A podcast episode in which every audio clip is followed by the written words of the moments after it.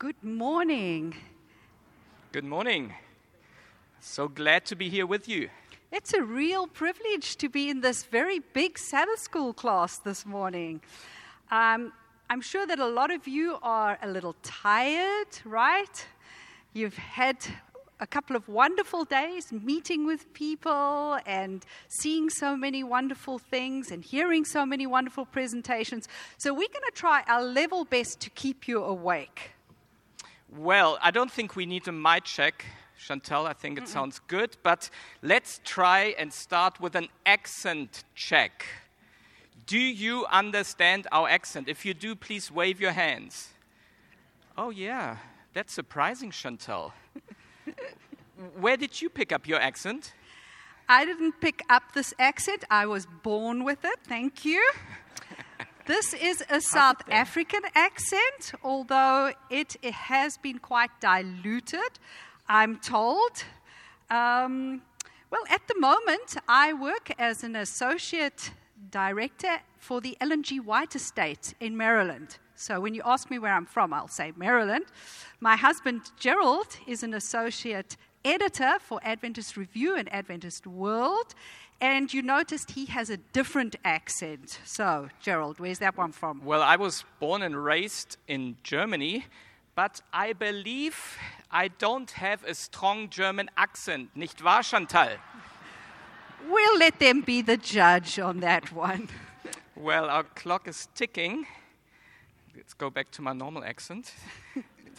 Not the World War II movies accent the clock is ticking, so let's get right into our Sabbath school lesson, mm-hmm. Chantal. Why don't you open with a word of prayer? Yes. Our Heavenly Father, we are so grateful to be able to call you Father. Mm. This morning, as we explore one of, the, one of the great gifts that you've given us, relationships, and we explore rest, we pray that you can be very close to us and open our minds, open our hearts that we can find that rest and that healing where we need it most. For we ask this in Jesus' name. Amen. I know I'm not saying or telling you anything new, but relationships are not always easy, aren't they? And I think Adventists, we are no exception to that rule. We wish for healthy and functional relationships in our families and in our churches, but we need to recognize that we too struggle with dysfunction sometimes. Let me share some data, and I need to thank publicly my friends at the Office of Archives and Statistics and Research at the General Conference who pointed me to the research that I will reference right now. In a 2009 survey by the Center for Creative Research, found that 28% of Adventists living in North America had gone through, the, through a divorce. Now, the researchers said, because those research is only done maybe every decade, every 12 to 14 years, they noticed that the trend was going up. This is 2009. We're living in 2021. The estimate is that roughly a third, mid 30s, of Adventist marriages go through divorce. Now, divorce is only one of these challenging um, things that challenge our relationships or dysfunctions that challenge our relationships. It, it's really just a symptom mm-hmm. of, of many challenges, and that is pretty disheartening. As, uh, as God's end time people, you would imagine that we should be characterized, or at least our relationships, by kindness, gentleness, joy, peace, long suffering. Oh, you mean the Galatians 5:22 family? Absolutely. That's uh, that's the ideal, right? But I guess if we look back at our history, relationships haven't always been easy. Well, you th- are you talking about the pioneers? I know you work a lot with this Adventist heritage also. Are you talking, do you tell me that their homes weren't ideals and their relationships weren't always healthy and, you know, happy? Yes.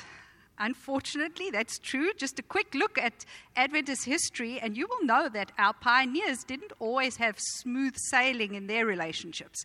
Our church leaders, you know, they often had challenges interpersonally, I'm, I'm thinking of, um, yeah, I'm thinking of the whites, as you, you mentioned. They, Even the whites? Yeah, they didn't have always a perfect home and perfect relationships. They had their ups and downs, their storms. I think, especially of their second son, uh, Edson White. Edson White was quite a handful, uh, probably right from the beginning. He had uh, he married young. He was a fairly strong personality. I guess he inherited a bit of James's uh, temperament. He was he was quite good at making money, but he wasn't very good when it came to spending money. And he would spend the money rather quickly. And uh, he had quite a stormy relationship with the fledgling Seventh day Adventist church that his parents were so very involved in. Uh, very careless, as I said, with spending money, and there was a very embarrassing, and I guess we don't talk about it very often, a very embarrassing public fallout uh, with the church over copyright issues mm. that uh, Edson engaged in. Of course, his behavior caused his parents a lot of embarrassment and a lot of pain and really strained his relationship with his parents, particularly with James. Chantal, that really doesn't sound look. I mean, we're talking here about the White family, some of the, one of the co founders of, mm-hmm. of the Adventist Church. Yeah, well, the story does go on after James's death in 1881. By the way, yesterday, yesterday was the sixth, 6th right? Yeah. yeah. So yesterday was the anniversary of, of James White's death. Uh, after James White's death in, in 1881, it seemed to something clicked for Edson, and then he really seemed to kind of step out. And he actually wrote to Ellen, he wrote to his mother, and I'll quote here. Uh, he wrote in his letter, and he said that he was, quote, not at all religiously inclined. That's heartbreaking. I mean, think about your child writing you this letter. Think about your children. Mm-hmm. Well, it sure broke Ellen's heart. She, she really felt this. And she wrote a lot of letters, and I've been privileged, and you can actually all read it. I'll plug in here for EGW Writings uh, app. But uh, it's heartbreaking to read these letters that she writes to, to Edson, pleading with him, um, you know, it, trying everything to encourage him into a relationship with Jesus. And this goes on for quite a while. She doesn't give up her love, her tender concern for her prodigal son. Uh, fortunately, this relationship has a happy ending. Edson does give his heart to Jesus at the age of 43. And when he does, he becomes involved in outreach ministry, as I know is a passion here at, at ASI for, for missions. And he he helps to design a steam paddle, paddle boat, which you know. Anyone, the name? Morning Star, yes, I heard it. It's a very in- well informed audience here. Of course, of course. And of course, with that, he starts his mission project down, up and down the Mississippi, bringing education and a knowledge of Jesus to the recently freed slaves of the South. Well, we just heard some statistics. We had a story. Maybe some of you heard, had heard that story before. Um, what do relationships, now we try to really get to it, what do relationships have to do with the topic of this quarterly that we wrote? When did we write it? Four years ago. Mm-hmm.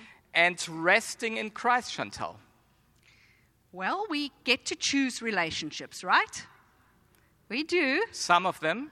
Aha, uh-huh. some of them, but probably the most, how can I say, the most formative, our parents, our siblings, we don't get to choose those. Well, we have lived in many continents. We've lived in Africa, in South America, in Asia, and in most places, when we moved to the US 13 years ago, we found a very strange thing. Have you ever heard the term church hopping? Or church shopping. Or church well. shopping. Yeah. Very strange because in many parts of the world, you know, you live close to a church, you have to walk there, or you take the bus to get to the closest church, and not so necessarily in, in this country. So sometimes we can look for the ideal church, but most of the times in reality, there is no ideal church because it's full of human beings mm-hmm. that are imperfect, human beings that are sinful. It's like us. Mm-hmm. We are not perfect. So while God gives us this ideal of perfect families and perfect, perfect relationships in the church mm-hmm. and also in our families, how, how can we get there? Well, but having God fearing parents and, and siblings and friends that really love God, it, it is a big blessing. It is a big, big advantage. But for many of us, we have to settle with less than the ideal. Gerald, you were just talking about, about churches and church families, because that's the dynamic as well, right? We're family. And it's often less than ideal in our churches as well, unfortunately, if we look at dropout rates in our church, we realize that many of us solve our relationship problems in church mm. by simply staying away mm-hmm. and by not attending church anymore. But this really isn't a solution because no man is an island, not spiritually. We mm-hmm. need each other. As imperfect as we are, we need each other on this faith journey although these relationship problems can leave us restless and hurt sometimes, and maybe carrying loads of emotional baggage, we want to be able to find rest. I want to be able to find rest. I know you want to, because that's why you're here this morning. Um, and we want to not make others carry even heavier by offloading our baggage mm-hmm. onto, onto them. The good news this morning is that even when others are trying to manipulate us or when they see us as objects, we can refuse to treat them in kind mm-hmm. because we realize that God knows us, that He doesn't even know us, He loves us, strangely enough, and that we have value for God we have value. God's ideals for us and for our relationships, they high, they noble, they wonderful. But we can't hang around and wait for them to happen. Wait for the perfect relationship to come along. We have to deal with the real, the, the real around us and be realistic about it. I think, especially in our church families, where we often build up a facade. You mm. know, how are you? Oh, fine. How's it going? Oh, great. Um, we, we have to perhaps let down those facades and make ourselves vulnerable and ask for and be ready to actually take help. Well, let's get into the Bible. Mm-hmm. Let's start with one biblical example of a very complicated family history. We all know that family. It starts with Abram and Sarah and a promise and a journey. You remember in the first chapters of the book of Genesis. Once Sarah realized that she is barren, that she can't conceive, she makes a plan because, you know, maybe she thought that God needed some help and she asks her her servant Hagar to sleep with her husband. Now, Hagar falls pregnant fairly quickly, and the rivalry began. Abra- Abram's camp never was restful again, I think, after that. History has a way of repeating itself. It really does have that way. The, the children from these two wives that we know so well, Ishmael and Isaac, they grow up in this atmosphere and instead of, and that's always the paradox, right? Instead of learning and saying, well, that's something I'll never do, they somehow take this restlessness in relationships along with them into their own homes. And we can trace the family line very definitely with, with, um, with Jacob. Uh, we have well, first of all, with Isaac, we have Isaac who has two sons, and then he very obviously favors Esau. Uh, strange. There's this gentleman, it seems, that really likes this, the, the hunter, this wilder sort of son, and, and he, he really favors Esau. And Jacob spends his whole life trying to earn his father's respect, his father's love, and I guess as a postscript, the birthright as well.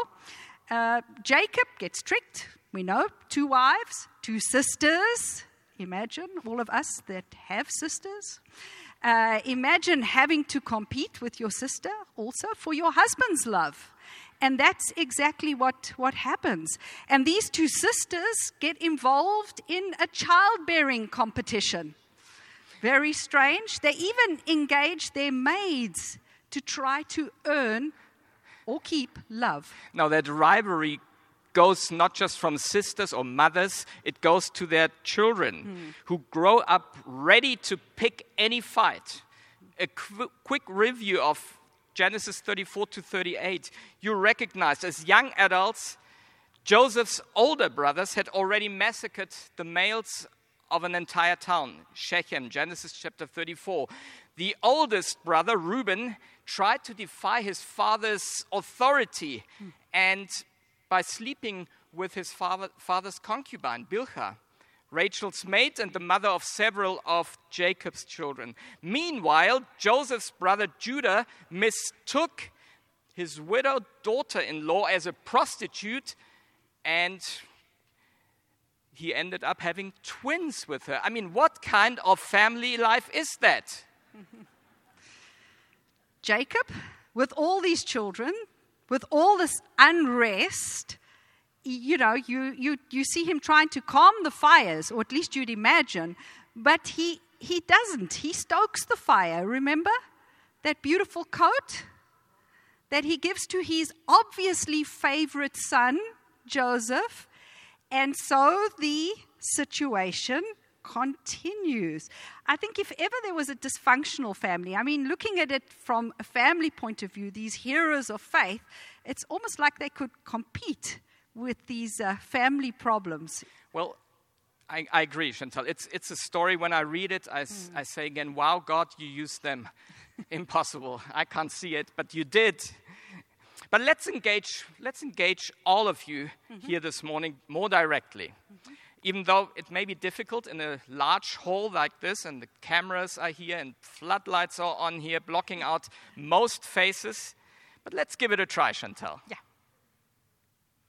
Let's do involvement in an easy way by voting, okay?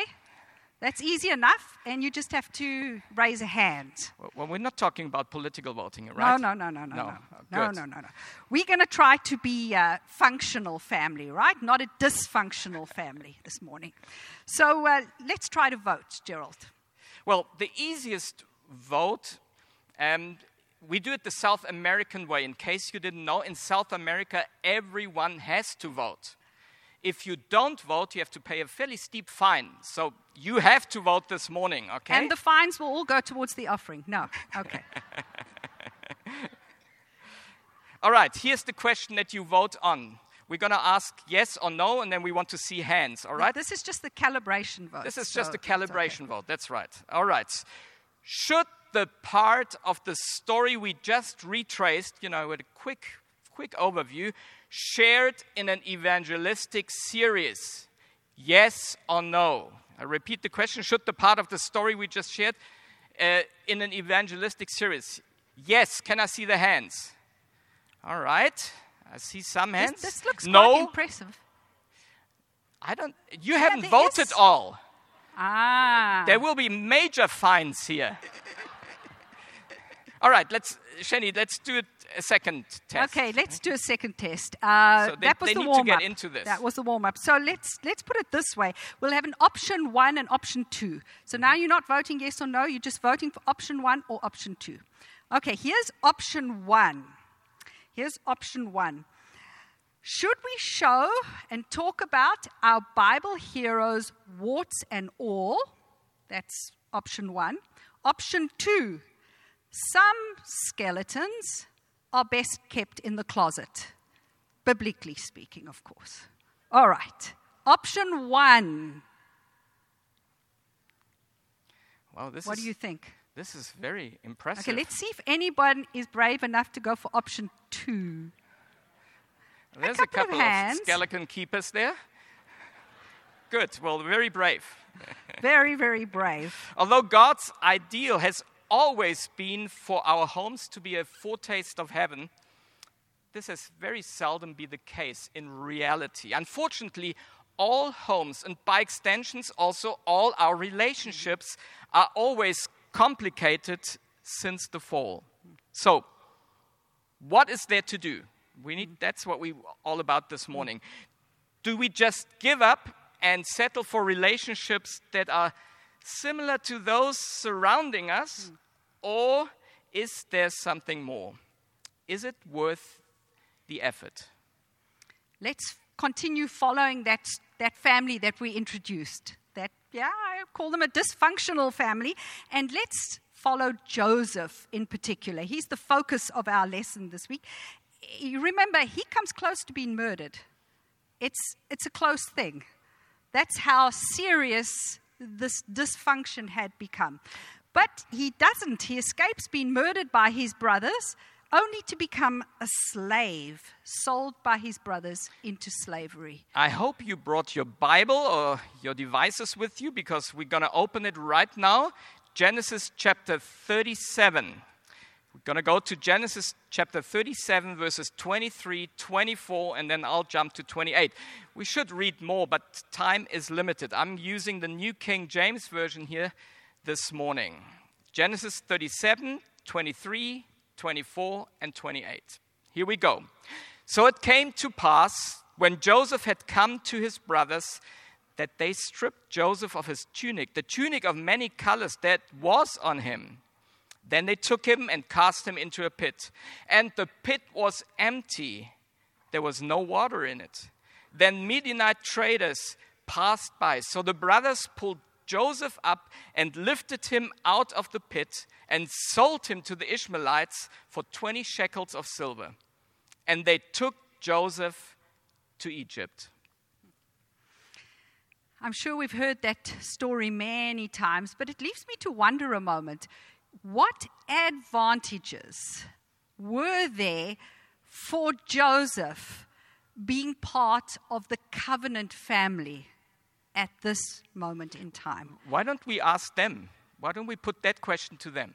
Okay, but let's rephrase it a little bit. Mm-hmm. Let's rephrase the question, maybe put it in a more modern terms. Let's mm-hmm. say, uh, again, of course, we'll do yes and no this time, right? Does growing up a cultural Adventist give you any spiritual advantages? Why don't you repeat that question? Does growing up a cultural Adventist in an Adventist culture give you any spiritual advantages? Yes, please raise your hands. Okay. Mm-hmm. No, please raise your hands. I believe there's still some people who are not voting. This is going to be very expensive, folks. Okay, and some are puzzled. And Be- some are puzzled. Before we analyze this vote, let's okay. go back to Joseph. I, I, mm-hmm. I like Ellen White's take on that particular part in his life journey. Patriarchs and Prophets, page 213, if you want to note it down. Here is what she writes. Then his thoughts, that's Joseph's thoughts, turned to his father Sorry, God. Just to interrupt, he's on his way. He's on Egypt. his way. Yeah, yeah he's, he's on his way with the slave traders. Okay. So we, we're still in the same part of the jo- journey that where mm-hmm. we stopped. In his childhood, she writes, he had been taught to love and fear him. Often in his father's tent, he had listened to the story of the vision that mm-hmm. Jacob saw when he fled from his home an exile, and a fugitive. Now, all these precious lessons came vividly before him. Joseph believed that the God of his fathers would be his God. He then and there, key sentence here, he then and there gave himself fully to the Lord and he prayed that the keeper of Israel would be with him in the land of his exile. It's a beautiful quote. But now back to our vote. Do you want to know whether you voted correct or incorrect? All right. So here is the official answer to your vote. We can have a drum roll. And the answer is yes and no. Excellent, excellent. okay, why yes? Remember this quote that we've just read? As Joseph is taken to Egypt, those stories that he's heard, mm-hmm. those stories about God that he's heard, this environment that he has grown up in, dysfunctional, but also this positive attributes, these Bible stories, this comes back to him. No, for those that voted no, this is where the story, of course, emphasizes that being Jacob's son isn't helping Joseph at this moment.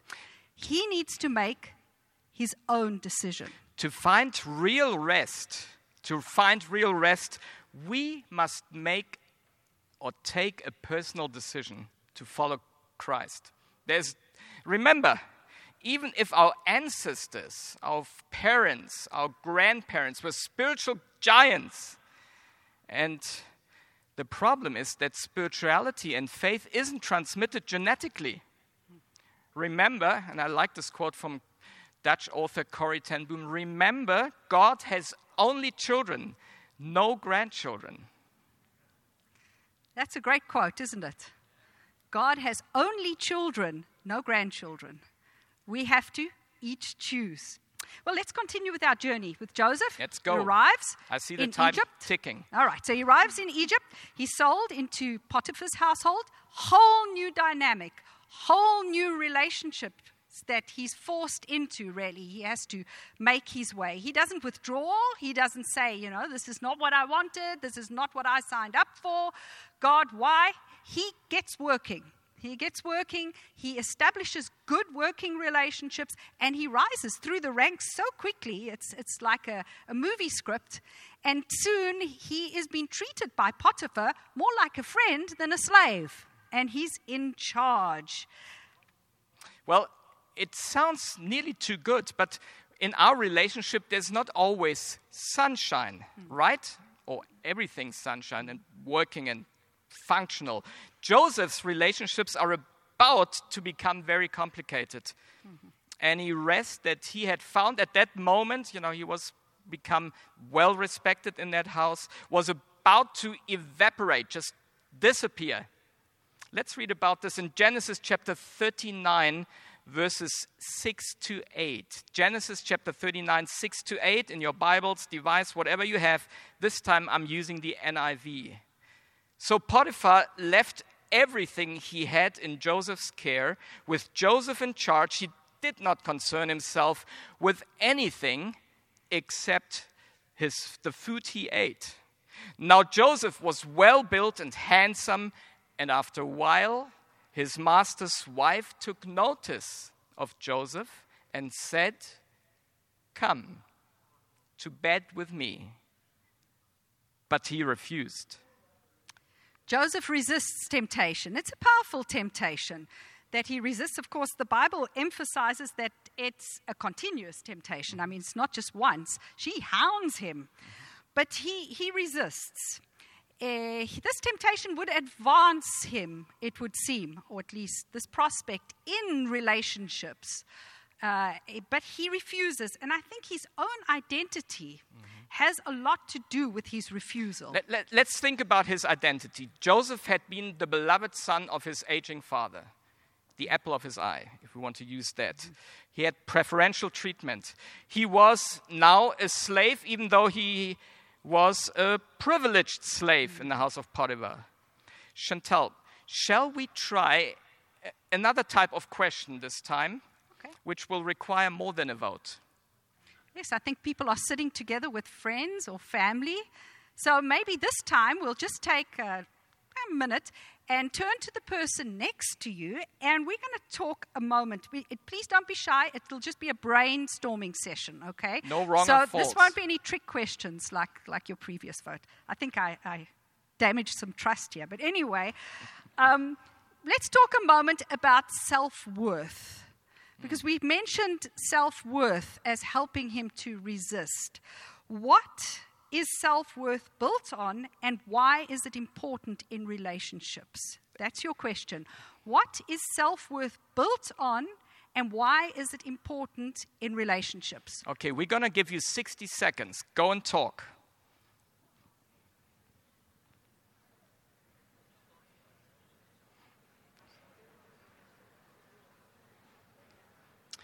Well, it's so nice to see you engaged. And I confess it wasn't 60 seconds. We have to cut a little bit here. I wish I could hear some of your ideas. Mm-hmm. Now, Chantal, mm-hmm. while I am not a psychologist, but I think that Mrs. Potiphar had a problem mm-hmm. with her self worth or self understanding. Her self worth seems to be built on her ability to use people to meet her wants and her needs. If we depend on others around us to tell us how beautiful we are, how precious we are, how special we are, I think we are in for a rough ride. Yeah. Even our roles, you know, I am the associate XYZ, they don't really define us and give us self worth. Mm-hmm. Though they may offer us a structure, they can't really tell us who we really are.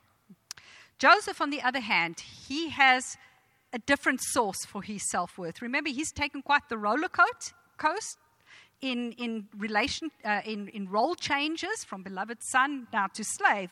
But in his response to Mrs. Potiphar, he, he gives a clue.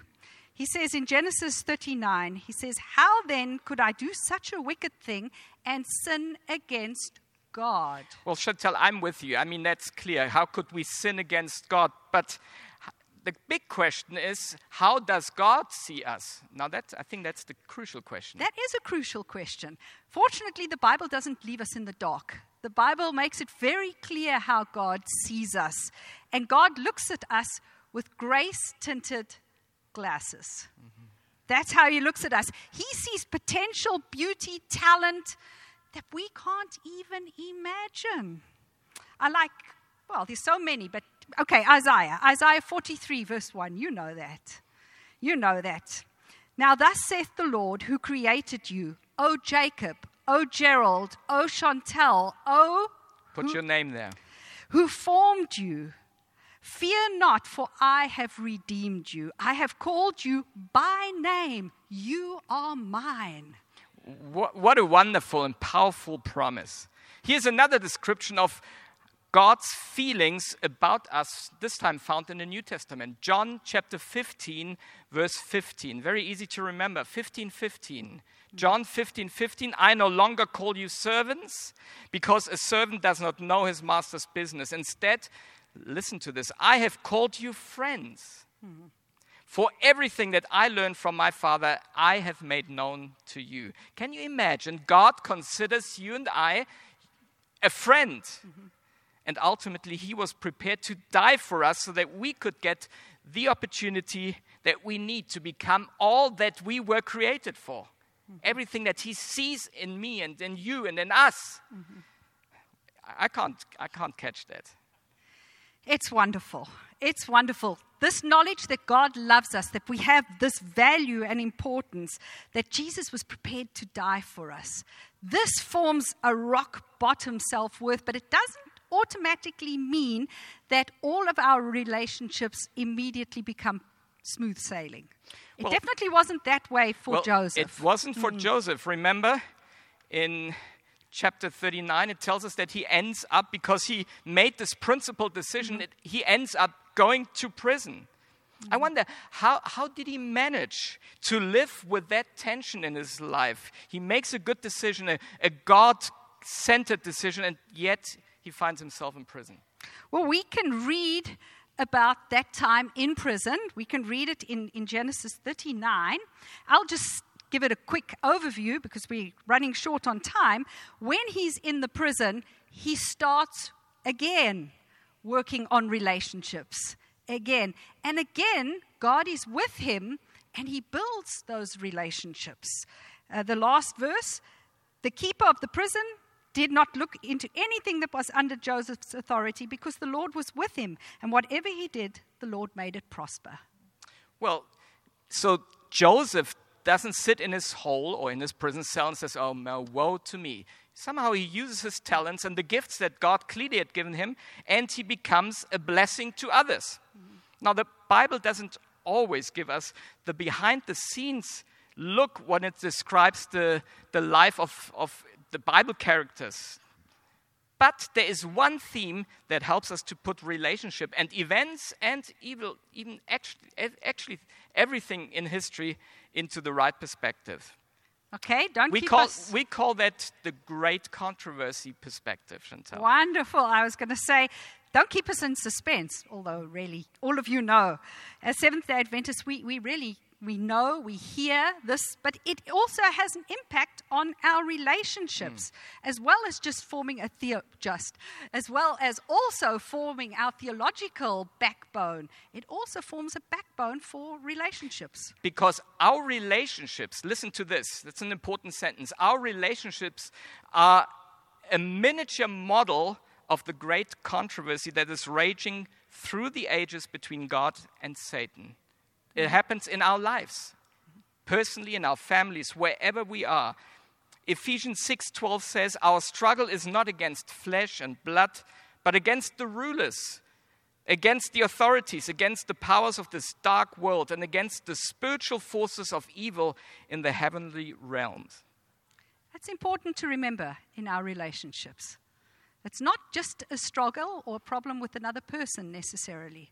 There's someone who wants to take advantage of our relationships. There are no perfect relationships. Every relationship must have growth dynamics, and we must remember that Satan has a vested interest in using our relationships, especially those that are closest to us, to his advantage, to hurt, to damage, and to frustrate God's will for our lives. But thankfully, we are not left to struggle and battle on our own. That's, that's the real good news this morning, I think. In this important, this essential part of our lives, God's word sets out principles for our relationships that help our relationships to grow, and He has this promise. And we apply this often when it comes to exams, but it also works for relationships. Think of James 1, verse 5. If any of you lack wisdom, also in your relationships, you should ask God, who gives generously without finding fault, and it will be given to you. He was with Joseph, and he promises to be with us when our relationships are complex. Uh, of course, the story of Joseph doesn't end here.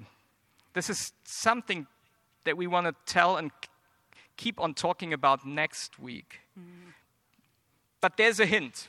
Here's the hint dysfunction meets healing and rest when we can receive and give forgiveness. I'm sure you've all been there. I'm sure you've all been there. Maybe it was a phone call, a text message, a sudden surprise, realization, or just gotten to that point where you realized, I can't fix this relationship. Most of all, there's pain, and there's that feeling of being all alone. That's the moment where we don't need theory. We don't even need complicated theology. That's the moment we need something more to hang on to. We'll be closing with a prayer, but we'd like to make a little bit of space for you this morning to bring your relationships to God and to ask for that rest that God has promised. Now, I think the story of Joseph, at least for me, it reminded me this morning that God really cares about our relationships and He wants us to find this rest also in this area of our lives. Wherever you are this morning, sitting here or on TV somewhere, watching on TV, we'd like to end by taking a moment for you to speak to God about your relationships. The ones that are reflecting a little bit of heaven, praise the Lord for those. But also those relationships that are tough, that are complex, or maybe sometimes even dysfunctional. God's promise is for us. God's promise is for us. Let's pray for a lot of love as we try to untangle those complicated relationships lost uh, those relationships. Let's pray for yeah, Gerald, let's pray especially at this moment. I'll be praying and I'll be quiet for a moment. That's the moment when you can bring your relationship to Jesus. Let's pray. Heavenly Father, we are so grateful this morning that you care about our relationships. I know you care about the relationship of each one of my brothers here in, the, in this hall and on watching online. And I want to pause for a moment so as they can bring their relationships before you. Father, we thank you for this moment of silence in a world that's gone crazy, mad with noise. And very often, this noise also disrupts our relationships with one another and with you. We commit again this morning our lives to you. And we ask you in the name of Jesus that you give us the healing that we need. In his name we pray. Amen. This media was produced by Audioverse for ASI, Adventist Layman's Services and Industries. If you would like to learn more about ASI, please visit www.asiministries.org. Or if you would like to listen to more free online sermons, please visit www.audioverse.org.